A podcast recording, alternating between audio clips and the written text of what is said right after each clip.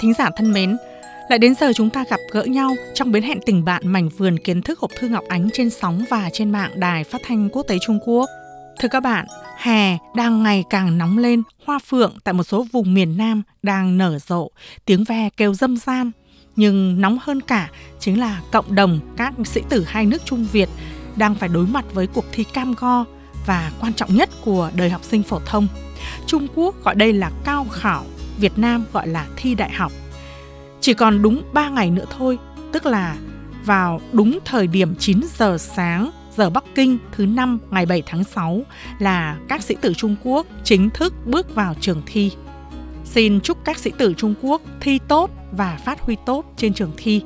Kể từ trung tuần tháng 3 đến nay, Ngọc Ánh đã liên tiếp chọn lọc phiên dịch và giới thiệu tổng cộng 14 bài văn xuất sắc của các thí sinh tỉnh thành trong phạm vi Trung Quốc đại lục trong kỳ thi đại học năm 2017.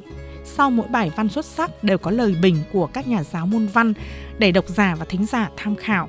Vậy phần giới thiệu các bài văn hay của năm 2017 xin tạm khép lại sau bài văn hộp thư kỳ này. Kể từ kỳ hộp thư tuần sau, Ngọc Ánh xin trở lại nội dung tiếp chuyện với các bạn như thường lệ. Đến tháng 3 năm 2019, Ngọc Ánh sẽ lại chọn lọc, chuyển ngữ và giới thiệu tiếp với các bạn những bài văn xuất sắc của các sĩ tử Trung Quốc trong trường thi đại học của năm nay, tức năm 2018.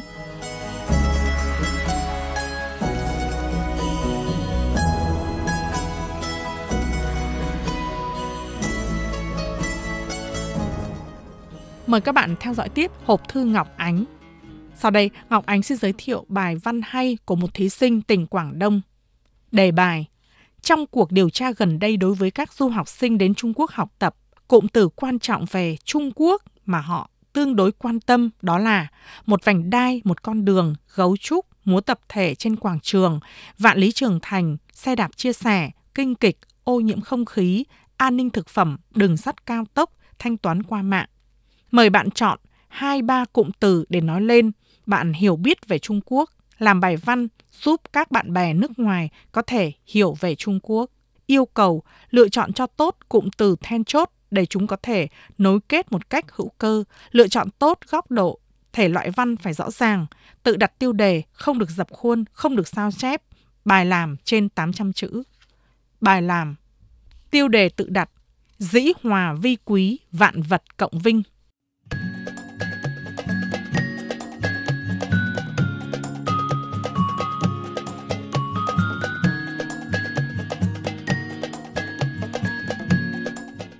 Trung Quốc, quê nhà của dân tộc Hoa Hạ, tiếp nối dãy núi của con cháu Hoa Hạ. Củi này đốt hết, củi kia vẫn truyền cho đến tận ngày nay. Người Trung Quốc vẫn kiên trì quan niệm dĩ hòa vi quý, đứng vững trong nước, hướng ra thế giới, theo đuổi trần gian muôn vật cùng phồn vinh. Hài hòa, trước hết là sự hài hòa giữa thành thị và nông thôn. Nhà thơ nổi tiếng Anh Cooper từng nói, Thượng đế sáng tạo ra thôn quê, loài người sáng tạo nên thành thị.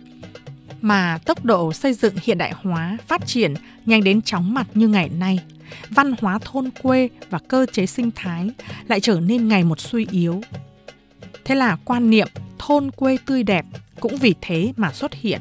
Người Trung Quốc liền phát động cuộc hành trình tìm lại cội nguồn.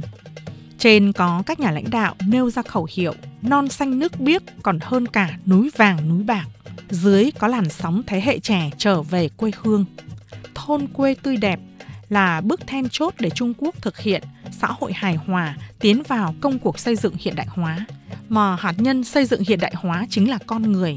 Có người đánh giá rằng thanh niên trở về quê hương xây dựng thôn quê tươi đẹp chính là lực đẩy, tái tạo của thanh niên. Kể từ khi Trung Quốc tiến hành công cuộc cải cách và mở cửa đến nay, Bắc Kinh, Thượng Hải và Quảng Châu là những đô thị trong giấc mơ của biết bao sĩ tử dùi mài kinh sử. Đô thị có nghĩa sẽ là nơi mang lại cơ hội và cũng có nghĩa là đi đến thành công. Thôn quê có nghĩa là những vùng đất nghèo nàn lạc hậu. Một thanh niên đến từ khu vực nghèo tỉnh Hồ Nam cảm thấy hổ thẹn khi trả lời mọi người rằng mình từng nói một cách ngông cuồng khi trở về quê hương rằng Nơi này rõ là lạc hậu hơn trăm năm so với Thượng Hải. Đúng vậy, Cảnh tượng thôn quê ngày nay đã khác hẳn so với trước đây, đã không còn thấy cảnh như đã được miêu tả như trong cuốn thơ cổ kinh thi đó là khiêm gia thương thương bạch lộ vi xương có nghĩa là rừng lau sậy bạt ngàn giọt lộ ban mai biến thành xương cũng không còn thấy nữa cảnh bô lão và trẻ thơ cùng tự vui tự thú. Xong cũng chính vì như vậy mà thôn quê ẩn chứa tiềm lực vô cùng tận đang ngày càng thu hút thanh niên trở về quê hương để thực hiện ước mơ của họ, vẽ nên bức tranh hoành tráng trong tương lai, xây dựng thôn quê tươi đẹp không những chỉ là để thực hiện sự hài hòa giữa thành thị và nông thôn, mà càng là sự tiến bộ về giá trị quan của tuổi trẻ, là phát triển bản thân mình ngay tại thôn quê, làm nên giá trị mới ngay tại thôn quê, thực hiện sự cùng tồn tại hài hòa giữa người dân thành thị và nông thôn hài hòa không những chỉ là sự hài hòa trong phạm vi bản địa, mà càng cần hài hòa trong phạm vi thiên hạ. Nhà hiền triết thời cổ Trung Quốc Lão Tử có câu Nước thấm nhuần vạn vật nhưng không tranh giành với bất cứ vật nào. Nước dừng lại tại những nơi mà con người không thích, cho nên nước gần với đạo nhất. Trung Quốc khởi xướng một vành đai một con đường chính là mang theo quan niệm thân thiện chân thành, bao dung cùng có lợi, thiên hạ hài hòa để xây đắp nên con đường cùng đi lên giàu có với các nước đang phát triển. Có người rêu rao rằng đây là mối đe dọa của Trung Quốc. Thực ra, nói như vậy chẳng khác gì là sự tái hiện của chủ nghĩa bảo hộ đang ngóc đầu dậy đó sao? Trong tình hình kinh tế toàn cầu gặp trắc trở Trung Quốc đã khai thác từ bề dày của văn hóa lịch sử có quan niệm quản lý mang ý nghĩa đương đại, đi về phía Tây, tiếp giáp với Kazakhstan, thẳng tới bến cảng Gawada, Pakistan, lên phía Bắc tiếp giáp với Mông Cổ, Nga, đi sang hướng Nam từ Lào qua Việt Nam đến Thái Lan. Trung Quốc nỗ lực kéo dài cảnh ô lưu thông qua một vành đai một con đường, tạo dựng lên khối cộng đồng cùng chung vận mệnh loài người dĩ hòa vi quý, vạn vật cộng vinh. Trung Quốc thông qua việc xây dựng thôn quê tươi đẹp, thực hiện kết nối giữa thành thị và nông thôn một cách hữu cơ, thông qua xây dựng một vành đai một con đường, thực hiện kết nối mạch máu kinh tế, chính trị và văn hóa giữa các nước với nhau. Thế kỷ 21, xin mời quý vị xem con đường xây dựng hài hòa Trung Quốc.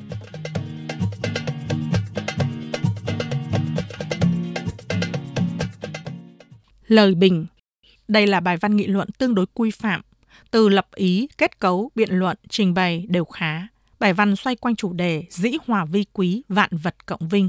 Lựa chọn các từ thôn quê tươi đẹp và một vành đai một con đường làm cụm từ then chốt, khai cuột mối liên hệ một cách hữu cơ, trình bày và giải thích Trung Quốc xây dựng con đường hài hòa, đứng vững ở trong nước, hướng ra thế giới. Thí sinh hiểu một cách xác đáng về những từ then chốt và có chiều sâu nhất định. Nếu như cho rằng xây dựng thôn quê tươi đẹp có thể thực hiện sự hài hòa giữa thành thị và nông thôn, đặc biệt là khi nhắc đến thanh niên trở về quê tham gia xây dựng quê nhà, đã phản ánh sự tiến bộ trong giá trị quan của tuổi trẻ còn về xây dựng một vành đai một con đường, đó là theo đuổi hài hòa trong thiên hạ, thông qua thúc đẩy mở rộng phạm vi cho đông đảo các nước đang phát triển đi lên con đường cùng giàu có, tạo dựng lên khối cộng đồng cùng chung vận mệnh loài người. Qua đó có thể thấy thí sinh rất quan tâm đại sự quốc gia, tương đối am hiểu tình hình trong nước và quốc tế.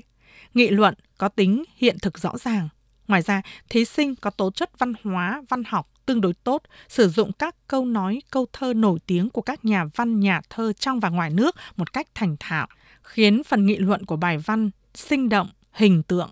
Phần khiếm khuyết của bài văn, một là đối tượng độc giả không rõ ràng, hai là dẫn câu danh ngôn của lão tử không được chính xác cho lắm. Ngoài ra, một số ít từ ngữ còn hơi sượng, nhưng những khiếm khuyết nhỏ đó không ảnh hưởng đến đây là một bài văn hay, xuất sắc. Các bạn thân mến, trên đây Ngọc Ánh vừa giới thiệu với các bạn bài văn xuất sắc của thí sinh tỉnh Quảng Đông trong kỳ thi đại học năm 2017. Nhan đề Dĩ hòa vi quý vạn vật cộng vinh.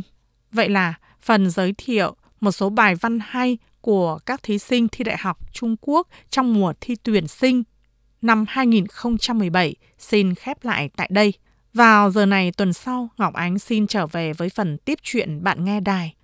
Rồi Ngọc Ánh sẽ giới thiệu với các bạn đề thi văn của mùa thi năm 2018 ở Trung Quốc. Hoan nghênh các bạn đón nghe và hoan nghênh các bạn like hộp thư Ngọc Ánh trên trang Facebook.